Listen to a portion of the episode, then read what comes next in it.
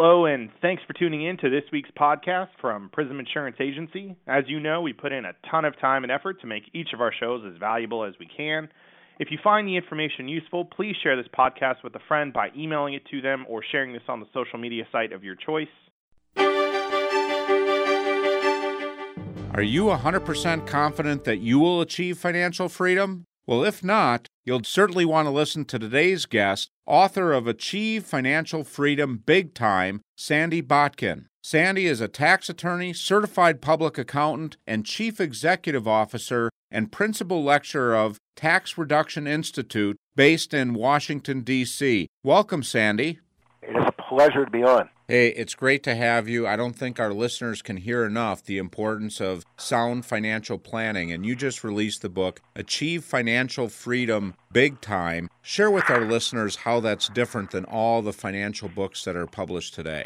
You know, that's a great question. One of the things that I've always said to myself is there are literally hundreds of financial planning books out there. But I got some statistics, being a CPA and tax attorney, that I read all kinds of stuff, and I was reading some of the statistics that the CPA Society sent us, and they were just alarming. For example, the average American family has 3,800 in the bank. 50% of households don't even have a retirement account, and the retirement that they do have is woefully inaccurate. Your average net worth of people age 55 and over, this is something that's startling. If you take out people like Bill Gates and Warren Buffett, is $55,000. 23% of households have no savings whatsoever, and 24% have postponed retirement, and it gets worse. And I'm saying to myself, with all these hundreds of financial books, how is this happening?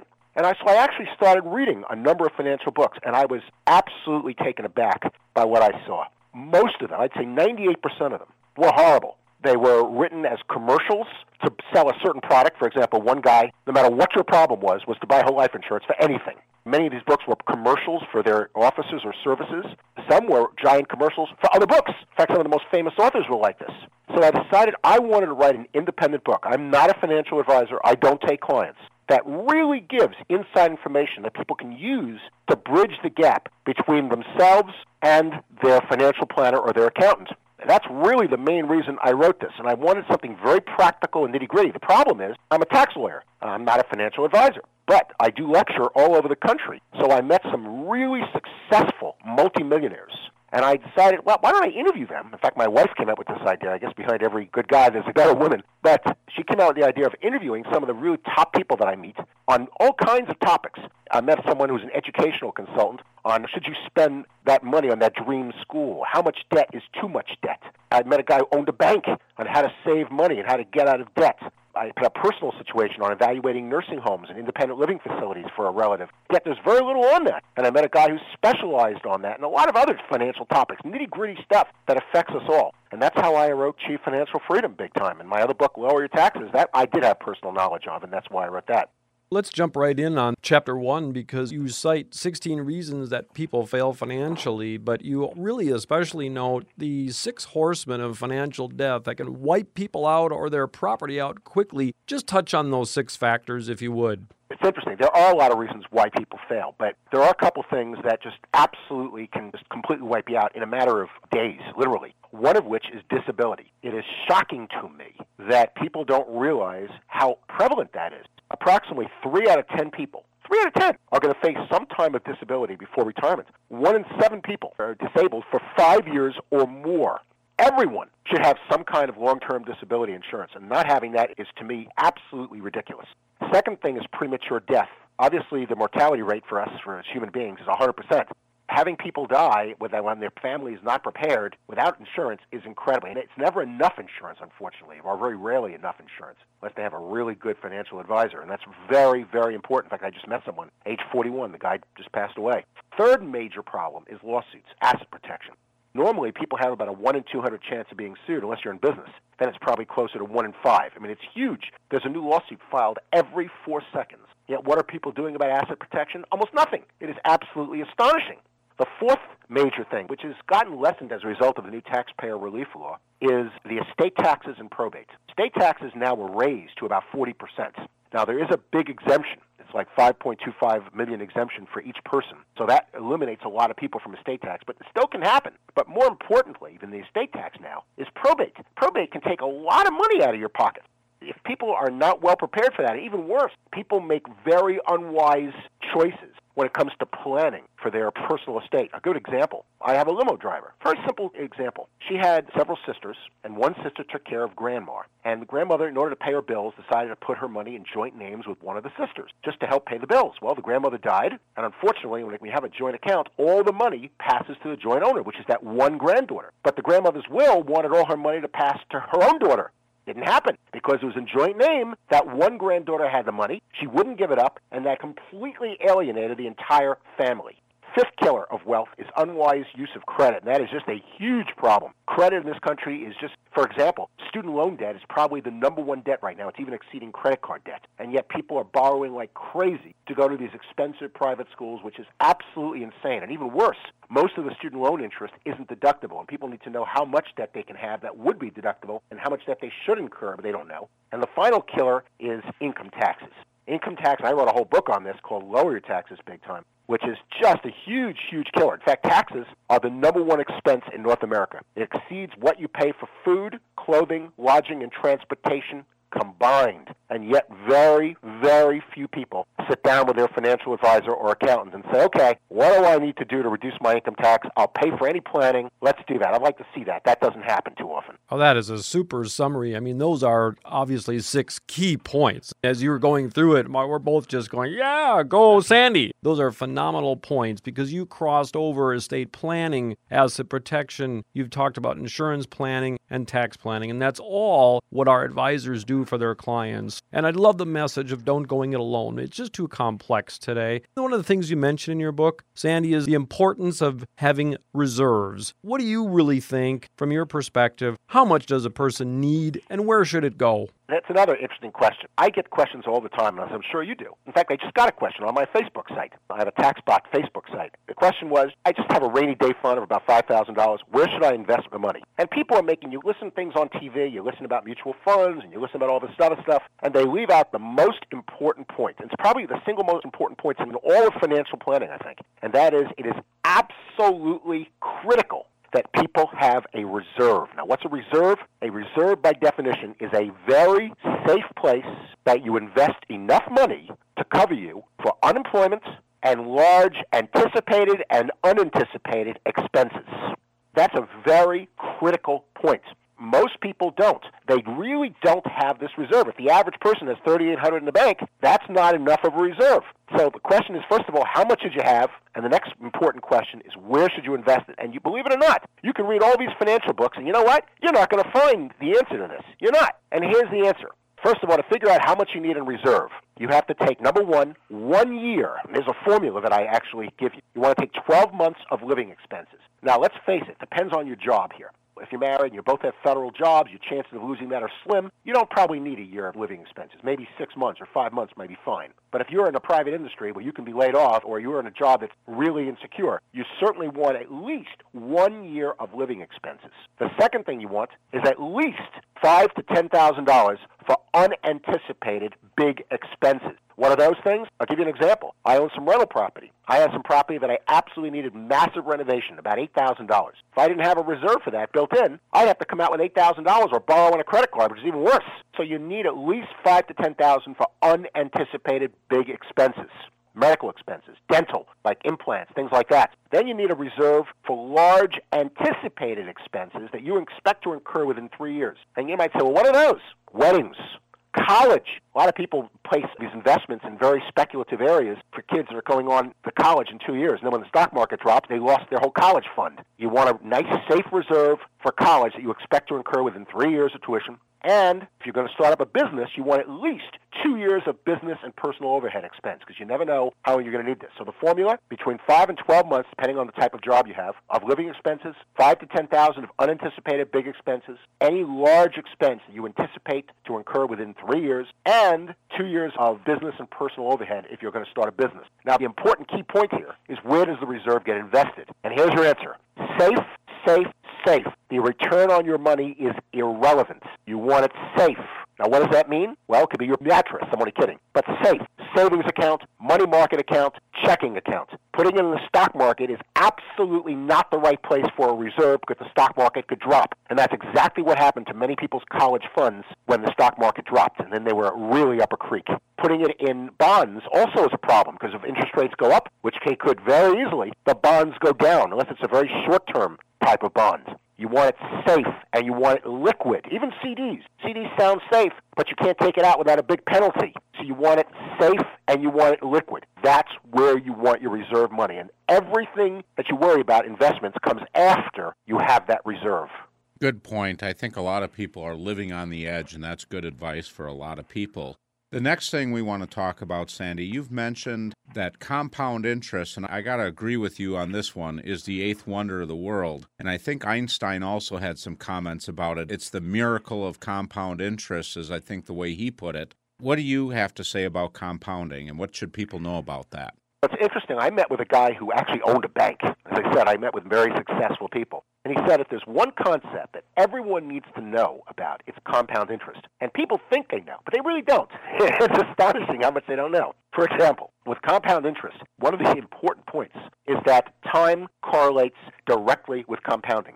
Slight increases in the amount of years or the amount of interest that you get dramatically affect your return. For example, this is a really interesting story. If you were to invest 7000 a year for 30 years in an average performing mutual fund. I'm not talking anything speculative, just an average performing mutual fund. Even under today's rates, and I'm being conservative, I'm using a conservative fund, would generate about a million dollars at the end of 30 years. Same 7000 a year, but do it for 40 years, which is only 10 years more, that 1 million becomes 3 million. You triple your results by just adding an extra 10 years. By raising your interest rate by 1%, you can increase your rate of return by the end of 40 years as much as 40%. I mean, it's just enormous. So the point is slight increases in interest, slight increases in years dramatically affects your return. Here's a good application of compounding. Let's assume you're going to put money into a pension plan. I get asked in all these radio shows and TV shows, the year's over, what can I do now? And all these commentators say, well, they want you to tell me to invest in your IRA or your 401k at the end of the year so you can get a deduction for the prior year. The best thing you can do, let me give you an interesting story. If you maximize your 401k towards the beginning of the year, in fact, you don't even be a 401k, an IRA, take an IRA, $5,000 at the beginning of the year for 40 years. You put that 5000 away every year for 40 years, but you do it in January. Same 5000 a year, but now you do it in December of that year instead of January. By doing it in January at the beginning of the year, you will have an extra 60,000 to $80,000 at retirement just by doing it at the beginning of each year and not at the end of each year. Same number of years, same $5,000, but by simply changing when you make that contribution to the beginning of the year, you have an extra 60,000 to $80,000 depending on your rate of return. I mean, that is just shocking. And there's all kinds of formulas that people can use to determine how long they need to invest things. For example, there's called a formula of 72, where you take the number 72 and divide by the interest rate, and this will tell you the number of years it will take you to double your money. Some of you may know that, but bet you there's one formula you don't know. If you want to figure out how to triple your money, take 115 divided by the interest rate, and that'll tell you how long it'll take you to triple your money. So really, understanding compounding is a very critical tool in figuring out how much you need to save, what you need to do to put away for your kids' education, for your kids' retirement. It's very important. And there's a lot of tools. There's a lot of financial calculators that you can get on the web. We have one, taxbot.com. I have it on the taxreductioninstitute.com. There's financial web. There's all kinds of stuff where you can go to tools, financial calculators, present and future value, and they will ask you to put in various things. And they'll tell you how much you need to invest in order to have X dollars at retirement, or to have X dollars in so many years for your kids' education. Well worth doing, well worth trying. Yeah, and this power of compounding when you have time on your side. With the youth in America today probably not being the best savers and the tools that they have using the Roth IRA, it's just amazing what can happen. We've got so much more to cover. We're going to take a short break, and when we come back, let's dive more into the book. So please stay tuned. And now, a personal story from the 2010 Life Foundation spokesperson for Life Insurance Awareness Month, actress Leslie Bibb, whose recent credits include roles in Iron Man 2. Confessions of a Shopaholic, and Talladega Nights, the ballad of Ricky Bobby. Leslie was just three years old when her dad died. At that time, Leslie had no idea what life insurance was and how it benefited her mother. Today, Leslie realizes the enormous impact it had on her life. Let's hear her story. Hi, I'm Leslie Bibb. Photos are my memories. My parents together, dancing to their favorite song and celebrating with friends. Young and in love, they never suspected that their lives together would be cut short. Everything changed when my mother received the awful call that there had been an accident and my father hadn't survived. All of a sudden, the task of raising four girls and keeping our family together fell on her shoulders. But my mom's burden was lessened by my dad's thoughtfulness. His life insurance policy enabled our family to pick up and carry on. The love we show while we are alive is why we live. The love we show after we are gone allows life to continue on. My dad loved us enough to expect the unexpected. Life insurance was his legacy of love to us. No one should be left grieving and in need. Take care of your loved ones by thinking ahead to the unthinkable. Learn more at lifehappens.org, a public service message from the nonprofit Life Foundation. Welcome back as we continue our conversation today with Sandy Botkin, who's an attorney and CPA. He is the CEO and principal lecturer of the Tax Reduction Institute based in Washington, D.C. And we've been talking about his new book, Achieve Financial Freedom, big time. I love it. And we were just discussing that power of compounding and investing over time. And you had mentioned many times about saving for retirement. You actually mentioned on page 35 a number of sobering statistics showing how little Americans are saving for retirement and other important expenses. How much do you feel, from your perspective, should Americans be saving each year? And what are some of the strategies that people should use to save money? There's a lot of things. I've got several chapters on this, so I'm going to give you a sort of a 30,000 foot overview. As I said, it's shocking how little people are saving for retirement. To say that 25% of households have no savings whatsoever, 34% have postponed retirement, is just shocking. Average net worth of people, if you take out the Bill Gates and the Warren Buffetts of the world, for people age 55 and older, is $55,000. I mean, that is just shocking. And it shouldn't be. It really shouldn't be. I am not the smartest guy in the world, but I put away in my IRA maximize my IRA every single year. When the simple IRA came out, I maximized that. When I was a paper boy, I put money when I was a young kid into an IRA. And I did this every year. I maximized for 40 years, and I'm a multimillionaire now. Was I so smart? Not really. All I do is maximize my savings. Now, in terms of how much you should put away, my suggestion is a minimum of 10% of what you make. Minimum. And so that leaves you need to live on 90% of what you make. That's the critical point. You want to put away 10% for you and live on 90%. Now, you made a very important point at the end of our last session before the break, and I wanted to address that. And one question I get a lot of is which do I like better? The 401ks or the IRAs, which you get a deduction for, or the Roth 401k, which is like a regular 401k, or the Roth IRA? But the problem is those you don't get a deduction for. Which do I recommend? Well, for years, I was saying, you know, you want to get that deduction. But I got to tell you something. With a $16 trillion deficit and rising, and Congress being unable to deal with the deficit, I think you're going to see tax rates dramatically go up. You're already seeing it go up for this year as a result of the new American Taxpayer Relief Law and Obamacare. You're seeing it now. Tax rates have been as high as 70% if you go back to the 70s. In my opinion, people should now not be putting money into the deductible IRAs and 401ks, but if you have a Roth 401k set up for yourself, do a Roth 401k or a Roth IRA. Why? It's not deductible. The answer is two reasons. One, when the money comes out, it is tax free for the rest of your life. Tax free. And that's a huge deal. The second reason is that money can be converted into a Roth IRA, and all Roth IRAs do not have a distribution requirement, which means you do not have to take it out at age 70 and a half. You can take it out when you want it, where you want it, or leave it for your family as a tremendous inheritance.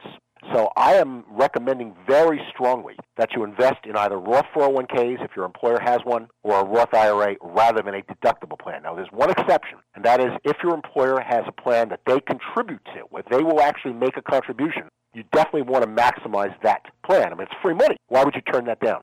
Other than that, I believe in the Roth 401k and the Roth IRA. No, that's probably good general advice, but absolutely, you want to sit down with your financial professional and make sure that it's right for you. Because if you haven't done any savings and you're at 55 and you maybe got five more years to work, the deductible might be better because it might end up coming out tax free. So it really is a case by case situation. But I agree Correct. with you, Sandy. If people start and are serious about saving for retirement, I think the Roth IRAs and 401ks is one of the greatest gifts Congress has given us, especially in view of the fact of the trillions and trillions of dollars that the U.S. keeps putting us further and further in debt. And that brings us to What is, for the personal consumer, you have some sobering statistics on the debt that Americans have on page 60 of your book. And what is too much debt, and what kind of steps can people do to kind of get out of that debt trap? You're absolutely right. Some of these statistics, I want to just share some of these with people because this is why I wrote my book. I saw these statistics and I was in disbelief. The average credit card debt for people ages 20 to 29, one of those Generation Xers, is $1,800. The total debt for people 20 something is averaging now $45,000. I mean, only 13 states have student required to take finance classes, but I guarantee every state requires phys ed. 60% of people ages 18 to 34 don't even keep a budget. And even worse, student loan debt is rising almost geometrically. The average student loan debt for, for 2010 is when I looked at this was $25,000 and that is rising. And yet we have an unemployment rate of almost 12%, although it is dropping. So, I mean, the debt situation is just enormous. I just can't emphasize that enough. So those are the statistics. Your question was exactly? Well, we talked about the problem with the debt trap that most Americans find themselves in. Much? What's too much debt, and what steps okay. can they do to reduce that? I'm going to address that in two ways. One is your normal debt and how much student loan debt should you have. The first thing, as a general rule, is that you should generally try to have your total debt, and that includes mortgages, consumer debt, loans, everything, to be, I would say, under 18%, if you can do it, under 18. From 20 to about 25% is bad. You need to do something about that. And over 27% is too much, no matter what. That's a general rule. Now, in terms of student loan debt, that's a specific thing. The government allows you to get a deduction for interest, assuming you make under a certain income. And that's in my book, Lower Your Taxes Big Time, which is another book as well. The problem is, general student loan debt is very expensive. It's about 8% is what they charge.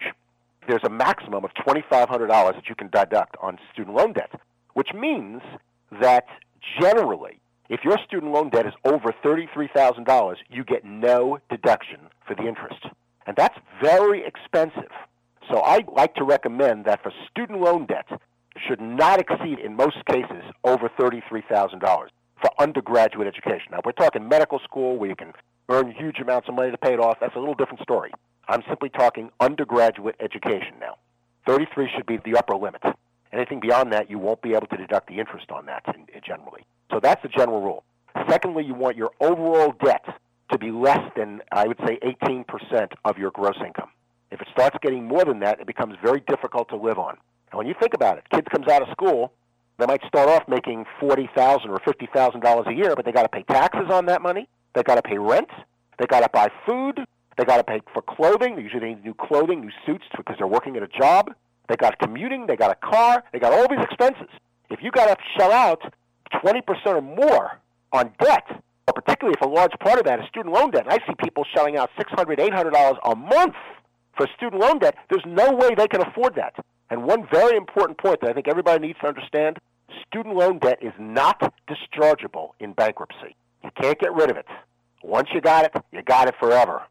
You know, those are phenomenal points. I wish we had more time because your book is just chock full of ideas we haven't even discussed. But let's maybe, with the time we have left, just one more question because I think this is an area that people really, many times, don't have guidance and probably likely make mistakes, and it's an irrevocable decision. You mentioned that many people who are given an option to take less money at retirement, for example, in their pension, so that their spouses get paid for life, shouldn't take the option. Why and how do you cover the spouse in case of that premature death and talking about pension election options?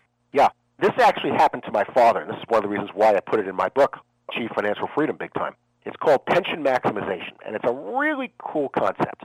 And it's yet most people never think about it. And I think it's so important to meet with your financial planner, I'd say about five to ten years before you contemplate retirement. It's something that everybody needs to do. Here's the problem many companies offer a deal when you retire. And the deal is you can get your full pension, or you take a substantial discount on the pension. I've seen as much as 30 to 40 percent, but the pension goes on for the life of your spouse if you die. Now that sounds pretty good. You get your pension, maybe 40 percent less, but you know you get it for your life, and then if you die, your spouse gets it for their life. Sounds pretty good. Here's the problem. My dad took that exact same situation when he worked for New York City. Unfortunately, my mother predeceased him. Because he made that election, in that case, it was irrevocable. He was stuck with a pension that was 60% of what he could have been taking for the rest of his life. It was a very serious situation. So the question is, how would you like to be able to get your full pension for you, and your spouse gets the full pension, and you don't have to take a discount. And here's your answer it's called pension maximization. Pension maximization is very simple. You take your full pension, but you take out a life insurance policy. In that case, it'll be a permanent insurance, it wouldn't be term. You take out a life insurance policy to generate enough of a face value so that the interest earned on that policy will pay what the spouse would have gotten under the pension. So you're actually making cash payments on that life insurance policy every year. You're getting your full pension. If your spouse predeceases you, no problem. You can either keep paying the insurance or you just cancel the policy and get all that cash in the policy. If you predecease the spouse, the spouse doesn't get the pension, but they get that full amount of life insurance, which is tax free, by the way. And if it's enough, it should generate more than enough income to pay for the pension. Everybody wins except the employer. Now, the catch on this is you don't want to do this, and this is something that most people make a mistake on, like six months or before you retire, or a month before you retire, because many times you get to be too old to the point where the premiums may exceed the discount in the pension in what you would have gotten. So you want to really start doing this about five or ten years before you're going to retire. That's the important point. Second point, some employers will let you change the election. Not many, but there are some. Federal government is an example of that, of people that will do that. So you want to investigate with your employer whether this election is irrevocable or not. If it's irrevocable, you definitely want to look into pension maximization. You want your financial planner to figure out how much you need in face value to cover your spouse to equal the pension they would have gotten on the discount. It's a much smarter approach, and you won't have the problem that my father had, unfortunately. I'll just share one other story with you, Sandy. One of the problems with these pensions, if you're the beneficiary of that pension, you're the worker that is eligible for that pension, if you die before the election, most of the pension programs I've seen, if you're vested, will only pay the 50% survivorship option, which usually ends up being it's usually around 45% of what the total pension is if it was a life only. Another thing you want to consider, even if you're going to take the survivorship pension, if that's an important consideration in your total overall retirement income, you could be way short of your plans if you happen to die before you've had an opportunity to lock that in. Absolutely. And that's another reason why you want to really look at this pension maximization, particularly if you have a company where it's an irrevocable deal and you can't change it. So that's really, really important to take a look at. What a great place to end on a personal story of what inspired you to include that in your book and then interview successful people all over the country with your book, Achieve Financial Freedom Big Time, and also lower your taxes big time. Obviously, our listeners can get that at all the regular outlets and Amazon. Go to your advisor's webpage. There'll be a spot on their webpage that you can also purchase that book through Amazon through a link. So feel free to also reach out to Sandy. And Sandy, you want to repeat a couple of websites? You can go to Amazon.com. I try to be very independent. That's one thing I've done when I've written this book. You can go to your financial planner's website. We have a website, taxbot.com, okay. which you'll hear more about, which is a great website for keeping track of your expenses, doing budgets, keeping track of auto mileage with an integrated mileage tracker. And of course, I do daily blogs every day on www.facebook.com forward slash Sandy Botkin. So use that, and you'll make your life and your taxes a lot less taxing. Excellent. Well, thanks for sharing your time today. And as things evolve, because we know the IRS is always busy sending us new rules and regulations, it'd be important for us to visit with you again with many of these valuable tips. So thanks for joining us. Thanks for joining us this week, and tune in again next week as we explore another phase of the real wealth process. And remember, if anything you heard in today's show you'd like to get more information about, contact your real wealth advisor. Also, if you feel that any of this information will be helpful to a friend or family member, just click the Forward to a Friend button. Thank you so much for tuning in to this week's podcast from Prism Insurance Agency. We've got additional information and links in our show notes, which you can click on to learn more. If you have any questions about any of the topics covered or would like to learn more, you can go to our website, www.myprisminsurance.com. You can reach out to us on Facebook or LinkedIn or Twitter. Call us at 951 243 2800 or email me directly at prob at myprisminsurance.com. The email is in the show notes as well. Once again, thank you so much for tuning in and have a wonderful week.